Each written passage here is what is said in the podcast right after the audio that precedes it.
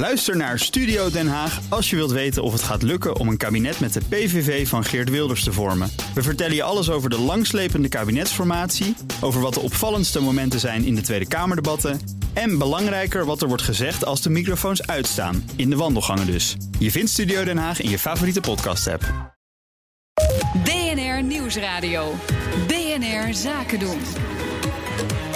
Thomas van Zeil. Met Rob Jetten als eh, kerstverse fractievoorzitter van D66 zijn er inmiddels zes partijleiders in de Tweede Kamer die jonger zijn dan 40. En waarom verjonging in de boardroom wat langer op zich laat wachten, bespreek ik in het boardroompanel. Dat bestaat uit Peter Wakkie, advocaat, president-commissaris bij TomTom en ook oud-commissaris bij onder andere ABN Amro. Stefan Pij, directeur en oprichter van de Governance University. En mijn zakenpartner, ook trouwlid van het boardroompanel, Inge Brakman, voorzitter van het Rode Kruis en commissaris bij onder andere DSM Nederland en Shell Nederland. Welkom allen. Dank. In de politiek is het dus niet uh, lang zoeken naar mensen onder de 40 die toch hun partij aanvoeren. Hoeveel commissarissen van grote of iets minder grote ondernemingen kennen jullie die ook die 40 jaar nog niet halen, die jonger zijn dan 40? Zijn er niet zoveel. Volgens mij uh, las ik in het uh, onderzoek van, uh, van Mijntje Luceraat dat maar 1% onder de 40 is van de 460 commissarissen bij beursgenoteerde bedrijven. Zijn er maar heel weinig. Maar bij Dame Shipyard bijvoorbeeld zit een jonge dame van onder de 40, familielid. Dus je ziet het wel bij familiebedrijven waar ze ingewerkt worden en meegenomen worden. Maar um, um, ik kom ze ook niet, uh, niet dagelijks tegen. Nee. En is dat erg? Is dat erg? Ja, dus er, nou. er, zijn, er zijn redenen waarom je ervoor zou kiezen. He, er zijn uh, jongere commissarissen zitten in een andere levensfase, hebben een andere blik op dingen, zijn vaak meer agile, zoals we tegenwoordig uh, graag zeggen. Uh, hebben vaak beter zicht op nieuwe ontwikkelingen en ook risico's in digitalisering bijvoorbeeld. Ja, en dat schijnt dan te passen in de trend om niet meer een generalist, maar ook soms specialisten te benoemen in bijvoorbeeld de Raad van Commissarissen. Ja. Maar toch blijft dat percentage dus hangen op ongeveer 1%.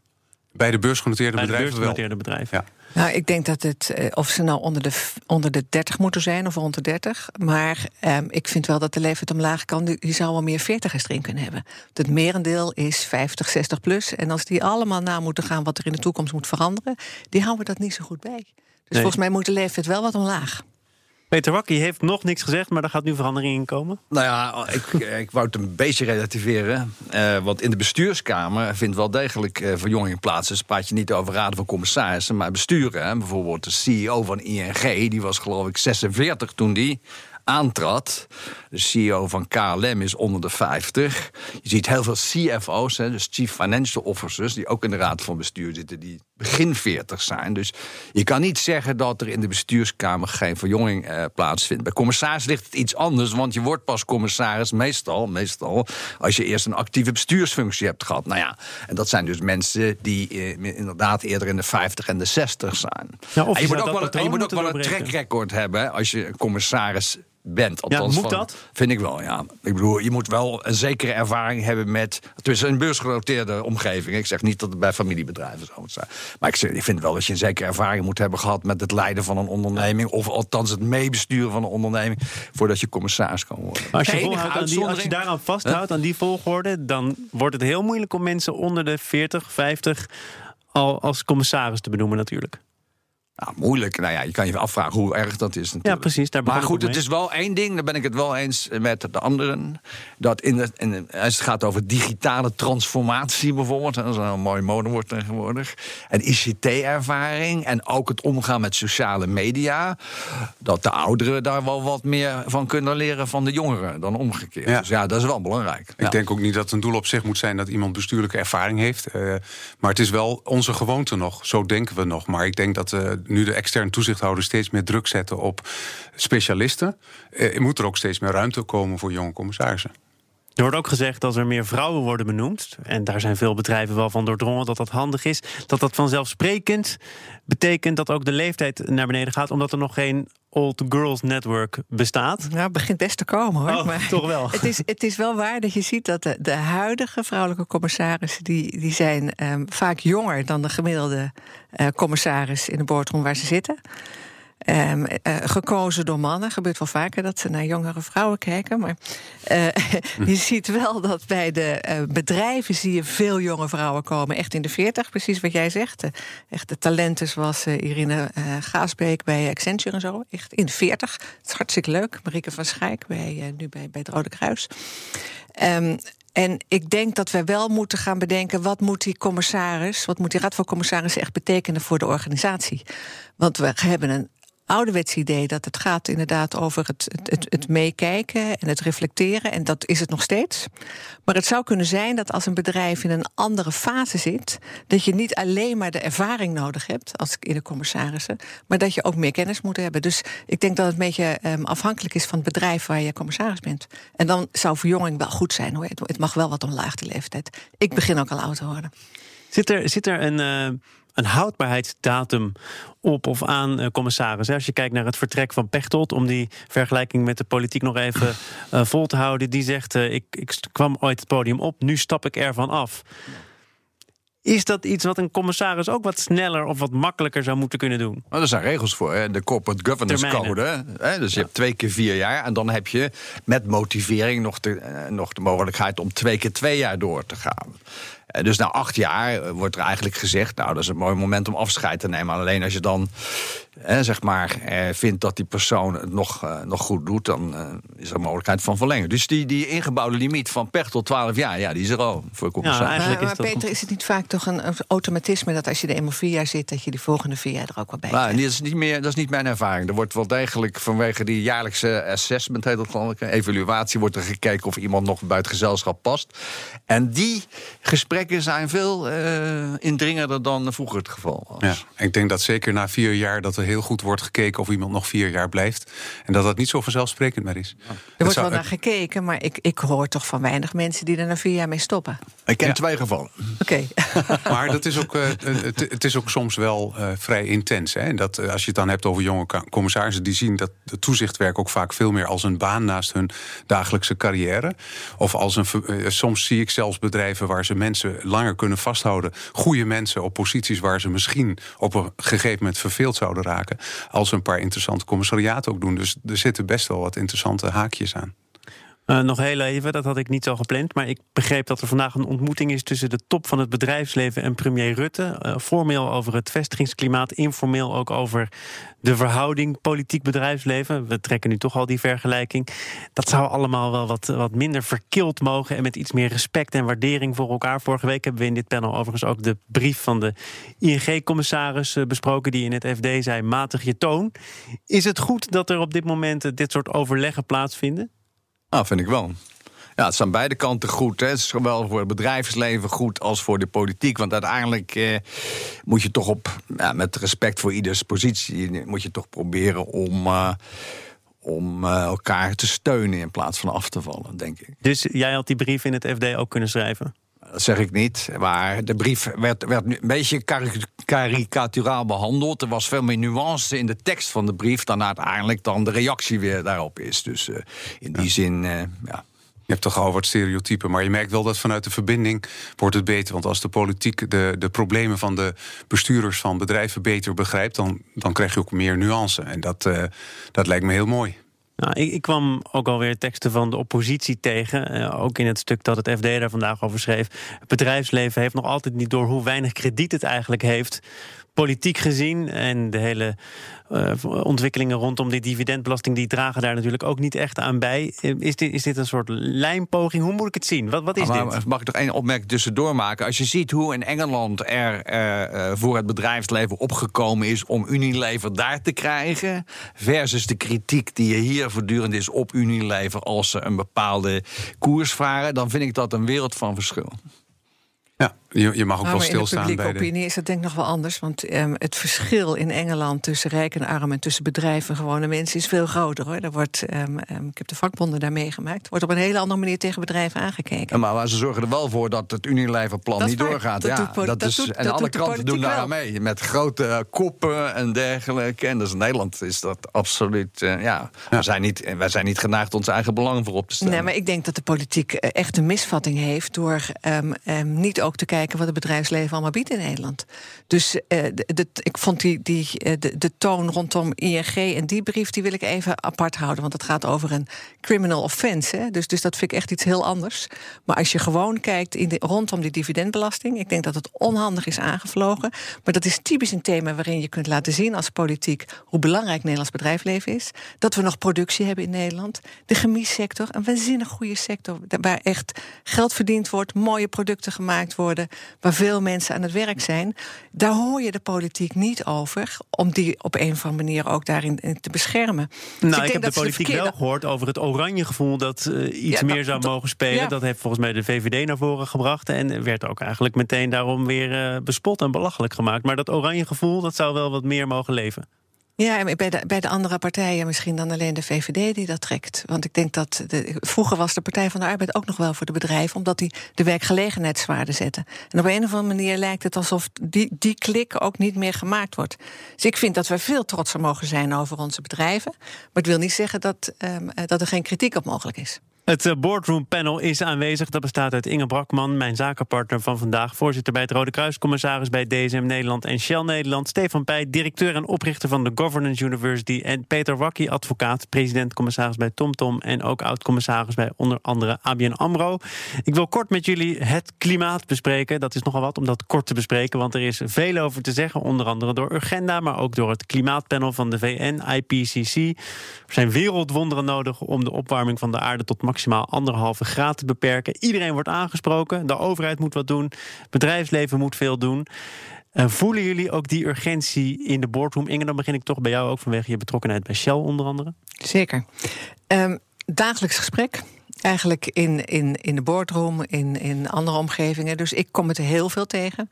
En uh, die klimaattafel die speelt natuurlijk ook wel mee. Wat kan je daar nou uithalen? Wat komt daaruit? Um, hoe gaan we dat in Nederland doen? Want Nederland heeft de ambitie om het eigenlijk nog beter te doen dan de andere landen. En uh, langzamerhand moeten we naar een soort um, um, samenspel dat de overheid, maar dat moet ook weer Europees CO2-beprijzing um, echt, echt sterker moet gaan realiseren. En dan kunnen de andere bedrijven ook weer wat meer daarop inspelen. En dan moet wat subsidie bij. Maar wordt, dus ja, volgens mij is wel belangrijk, het allemaal wel bij elkaar. Is ook belangrijk, niet het belangrijkste. Bedrijven zijn toch wel bezig. Oké, want het, dus gaat, het gaat in die discussie veel over die zogenoemde onrendabele top. 1 miljard dat vanuit de overheid uh, moet, moet komen omdat uh, bedrijven zeggen... ja, we gaan niet alleen maar investeren in iets wat uiteindelijk niets oplevert. En Wiebes heeft dan weer gezegd, ja, je kunt het wel vergeten... iedereen moet zijn fair share betalen. En daar hoort voor het bedrijfsleven onder andere ook deze vorm van investeren bij. Ja, maar je hebt onderhandelingen voor de bühne en onderhandelingen achter de schermen. Nou, daar wil ik graag een keer bij zijn. En uh, dus, dus daar moet bij, dit moet langzamerhand bij elkaar gaan komen. Vooral omdat je echt een versnelling wil. Je wil echt dat er wat meer gedaan wordt dan alleen maar inzetten op innovatie en het gradueel beter maken. Als je het sneller wil, dan zal er aan alle kanten geld bij moeten. Zowel van de bedrijven als bij CO2-prijzing als bij de subsidies. We gaan uh, naar het uh, derde en ook laatste onderwerp in dit panel. Gaat het over de curatoren van Impech. Ze hebben een nieuw salvo van tuchtklachten op de destijds voor Impech verantwoordelijke KPMG-accountant afgevuurd. Blijkt uit alweer, daar is hij, het elfde faillissementsverslag waar het FD uh, over schrijft. over schreef ook de afgelopen dagen. Peter Wakkie, hoe moeten we dit zien? Want het is een, verhaal zonder eind, een gebed zonder eind. Ah, goed, curatoren zijn, hè, dus niet alleen deze zaak, zijn altijd heel actief om waarde te creëren voor de crediteuren. Want die moeten ze uiteindelijk gaan eh, betalen. Eh, dat doen ze nu met tuchtklachten. Uh, maar je moet goed realiseren dat een tuchtklacht als zodanig niet tot schadevergoeding leidt. Hè. Een tuchtklacht is alleen maar een klacht tegen een individuele accountant of die regels heeft nageleefd. Daarna, als je al gelijk krijgt bij de tuchtrechten, moet je naar de civiele rechten voor een schadevergoedingsprocedure. En die civiele rechten is niet gebonden aan de uitspraak van de tuchtrecht. Dus is nog een hele lange weg te gaan. De vraag is of dit KPMG naar de schikkingstafel zal leiden. Naar mijn inschatting zal dat niet gebeuren, al zeker niet op korte termijn. Uh, want je moet ook niet vergeten dat in dit soort zaken de verzekeraar altijd op de achtergrond een rol speelt. Hè? Een organisatie gaat nooit zelf schikken, dat moet altijd met instemming van de verzekeraar. Dus dit is nog een hele lange weg te gaan. En het is de gebruikelijke wijze van curatoren om. Uh, zo in te gaan. Is het ook gebruikelijk om te zeggen, nou, uh, dit salvo hebben we dan gehad en wees gewaarschuwd. Er komen nog weer meer nieuwe klachten bij. Is dat toch om... Is gewoon strategie. Is strategie, maar uiteindelijk met uh, als doelstelling KPMG breken of tot een schikking te dwingen. Want bij KPMG blijven ze ook zeggen, ook nu weer, nee, nee, nee, we hebben die fraude juist ontdekt. Ja. Nou ja, en dat is dan de vraag die uiteindelijk bij de civiele rechten terechtkomt als je daar geen uh, regeling voor treft. Het is een heel, heel technische vraag natuurlijk. Hè, dat KPMG zou verkeerd advies uh, hebben gegeven uh, aan het Imtech-bestuur. En KPMG zegt inderdaad, we hebben die fraude juist ontdekt. Dus daar zal uiteindelijk heel, heel inhoudelijk naar gekeken moeten worden en een uitspraak komen. Maar wat je gewoon merkt is dat accountants überhaupt wel stevig onder vuur liggen. En eigenlijk wordt van de accountant ook wel misschien uh, kun je wel zeggen het onmogelijke verwacht. Want ze, ze moeten ook zien wat niet aangereikt wordt. Uh, ze moeten een uitspraak doen over de toekomstige financiële gezondheid van een bedrijf tegenwoordig. En uh, je moet wel een wonderkind zijn, zou ik zeggen, om aan al die eisen te voldoen. Dus we zijn te veel eisend als het gaat om wat we van die accountant verwachten. Maar ja, je moet iemand ook uh, in ieder geval mede verantwoordelijk stellen voor bijvoorbeeld je jaarcijfers en de controle. Ah, wat ik, wat, ik heb nou vier grote fraudezaken meegemaakt uit de praktijk. En wat je altijd ziet, dat het heel erg te maken heeft met de structuur van het concern. Bij een decentraal concern, hè, daar is het bijna altijd, eh, wil men de ondernemingszin van de dochtermaatschappijen prikkelen, dus die krijgen veel ruimte. Zie je dat er in de controles, dus van bovenaf, van het hoofdkantoor, vaak iets ontbreekt. En dat, je moet dus veel meer kijken naar de structuur van het concern en de checks en balances binnen dat concern om te kijken of er mogelijk fraude kan plaatsvinden. Kunnen, dat zie je ook bij Imtech, want die hadden. Sorry? Kunnen accountants dat? Nou, dat nou, maar goed, dat is een risicofactor. Bij Imtech zag je, en dat was toen het uh, businessmodel. Je moet een klein hoofdkantoor hebben, want dat kost allemaal geld. Ja, een klein hoofdkantoor en die moet die dochtermaatschappijen vrijlaten. Maar die Duitse voorzitter van de Imtech dochter, die had zoveel vrijheid. Die heeft gewoon zijn gang kunnen gaan. En die kent die zaak van binnenuit trouwens. Uh, zo zijn gang kunnen gaan dat het hoofdkantoor uiteindelijk niet meer wist wat er gebeurde. En dat is, dat is het grote gevaar. Met, met dat controlemechanisme, want dan ga je eigenlijk naar de governance kijken binnen het bedrijf. Dat moet toch een accountant er wel uithalen. Zou nou, ik denk dat hij best voor gewaarschuwd heeft. Ik weet niet wat voor brieven er geweest zijn, maar dat dat eigenlijk ja, dan te weinig eh, beklijfde binnen het concern zelf. Ja, dan krijg je een beetje een, een, een frictie tussen de bedrijfsleiding en de accountant van wat wenselijk is. Maar daar moet een accountant zich toch eigenlijk, ja, misschien is dit uh, te mooi voorgesteld, maar niet zo heel veel van aantrekken. Je, je, je, hebt toch een handtekening, die zet je onder een bepaalde verklaring. En die accountantsverklaring moet toch een bepaalde waarde hebben? Ja, dat is ook zo. maar hoeveel waarde heeft hij dan nog? Nee, die waarde. Kijk, we, gaan, we kijken nu naar de gevallen waarin het mis is gegaan. Hè, maar er zijn hoeveel bedrijven in, eh, in Nederland die een accountsverklaring krijgen. Eh, dus je moet het ook niet uh, weer gaan overschatten. Maar je moet naar de risicofactoren kijken bij binnen een concern. Om te, om te zien of er mogelijk collusie kan plaatsvinden. Hè, dus samenspanning op dochterniveau. Waar je dan als accountant, maar ook de bedrijfsleiding, eigenlijk niks van weet. dat is het grote gevaar. Ja. Nou, we hebben het al gehad over jonge commissarissen, maar uh, we kunnen het ook hebben over jonge accountants. Het is natuurlijk wel zo dat het model wat op dit moment onder druk staat. en waarmee je het volgens mij niet gaat redden met alleen de cultuurverandering, die gelukkig zoveel progressie heeft, wordt dan gisteren in het FD geschreven of eergisteren. Uh, dat, dat het eh, partnermodel ook wel de piramide heel uh, stijl maakt. En eigenlijk mensen, partners dwingt om werkzaamheden zo laag mogelijk in de hiërarchie te beleggen. Dus dat betekent dat, dat je het met het model misschien ook wel het risico loopt dat er relatief veel onervaren accountants aan het werk zijn. Ja, maar wat, wat kun je hier aan doen? Het, nou, het model, het model meer rechthoekig maken. Het is nu een piramide. Absoluut is dat juist, maar ik zie wel in, bij de bedrijven waar ik zelf commissaris ben of ben geweest, dat uh, zeg maar de partners van het kantoor, hè, het accountantskantoor, wel degelijk een hele belangrijke hands-on rol spelen bij de controle van de jaarrekening. Het is dus niet zo dat ze een contingent uh, hele jonge mensen naar het bedrijf sturen om het allemaal uit te vinden. Nou, misschien niet voor jou zichtbaar uh, als commissaris. Maar natuurlijk moeten ze wel met, met soms uh, tientallen, honderden mensen die controle doen om het in al zijn facetten te doen. En dan kan het zijn dat je de antenne wel eens uh, mist. Dus de vraag is of je dat vanuit de RVC eh, waarneemt. Nou, dat denk ik wel. Dat denk ik wel. Ja, oké. Okay. Je, je, merkt wel dat een aantal kantoren echt um, heel angstig zijn geworden. Dat is dit, dit ook. Hè. Dit gaat dan natuurlijk en, en over claims. En kun je nog deze verantwoordelijkheid aan? En dat ik een aantal bedrijven al heb meegemaakt dat de uh, accountant echt er eindeloos lang over doet voordat ze uiteindelijk een zaak afsluiten of een jaarrekening afsluiten hele hoge rekeningen. Omdat de AFM erop zit, omdat iedereen meekijkt. Dus je ziet wel dat die balans er gewoon nog lang niet is. Wat verwachten we van de accountant? Wat kun je wel doen, wat kun je niet doen? En um, um, hoe organiseer je het? Het, het loopt nog niet helemaal lekker. Dat, die, die, die balans is zoek volgens mij. En kan een accountant dan ook gewoon... Uh, moet een accountant kunnen zeggen... dit is boven onze macht? Er wordt nu, we worden nu overvraagd. Nou, dat kan hij zeker zeggen, want dan geeft hij verklaring van ordeonthouding... of hij geeft een afkeurende verklaring. Of hij neemt de klant niet eens aan. Of hij neemt de klant. Dat ja, gebeurt ook. Net gehad, ja, dat gebeurt ook. Dan zegt hij, heeft de klant wel een probleem, hè? Ja, Oei. Dat, één beursgenoteerd bedrijf die gewoon geen accountant kan vinden. Maar je moet je ook nog wel beseffen dat bij dit soort zaken van curatoren... die, die gaan altijd achter de accountant aan. Want dat is de deep pocket theorie natuurlijk. Hè. Je wil natuurlijk een partij hebben die ook in staat is om te betalen. Dus ik bedoel... Die een goede verzekering heeft. Je hoeft maar een faillissement plaats te vinden... of de accountant is zeker een van de gedachten. Goed, dit was het voor nu. Dank voor jullie bijdrage aan het eh, boardroom panel Peter Wakkie en Stefan Pij. En speciale dank aan mijn zakenpartner van vandaag, Inge Brakman. Van 12 tot 2, gewoon uh, twee uur lang scherp aan mijn zijde. Dank daarvoor. Ook Bas van Werven vind je in de BNR-app. Ja, je kunt live naar mij en Iwan luisteren tijdens de ochtendspits. Je krijgt een melding van Breaking News. En niet alleen onze podcast Ochtendnieuws, maar alle BNR-podcasts vind je in de app. Download nu de gratis BNR-app en blijf scherp.